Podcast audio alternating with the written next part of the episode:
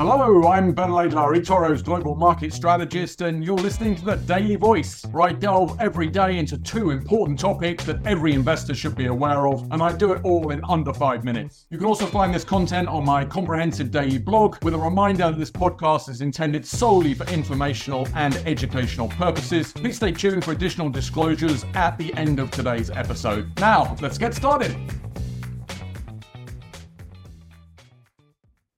Hey everybody, welcome back to the Daily Voice. So, our two topics today are firstly, the US inflation outlook, and secondly, the return of short reports.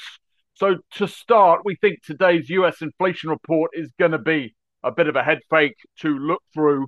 Uh, US inflation remains the most important number in global markets and still the top worry amongst investors, according to our latest retail investor beat survey and that's ahead of recession or geopolitical fears.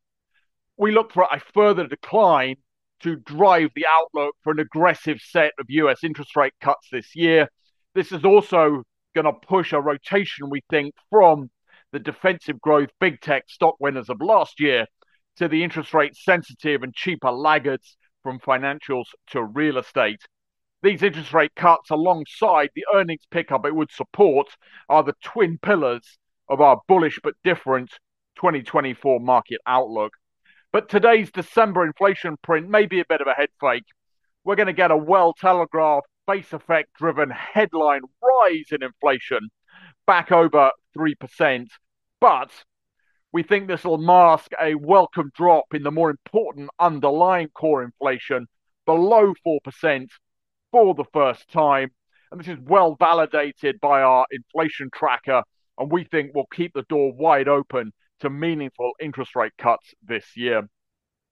The second thing we're looking at is the return of so called short reports. Spanish pharma company Grifols was the latest victim of a so called short report. Reports written by activist investors who are betting against the company's shares and alleging problems at them based on their own proprietary research. In this case, Grifols saw its shares falling as much as 40% on Tuesday before partly rebounding. These short reports are a pretty niche area, but the number of them has been rising. We saw 130 last year, 20 more than the year before, and they're written by the likes of Gotham City Research, who wrote the Grifols report, through to Carson Block's Muddy Waters, that became famous by challenging many of the Chinese stocks through to the more prolific, recently Hindenburg Research that took on India's Adani Group last year, and before that, EV truck maker Nikola.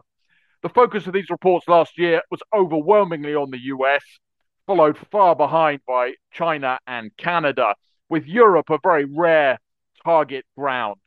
Um, and it's a tough business. Despite some of the headline numbers, as stocks normally do rise, and the average short report returns last year were only negative 4%. So that's it. Please like and subscribe us. Go to eToro Plus for the research, and we'll chat tomorrow. Thanks very much. Bye.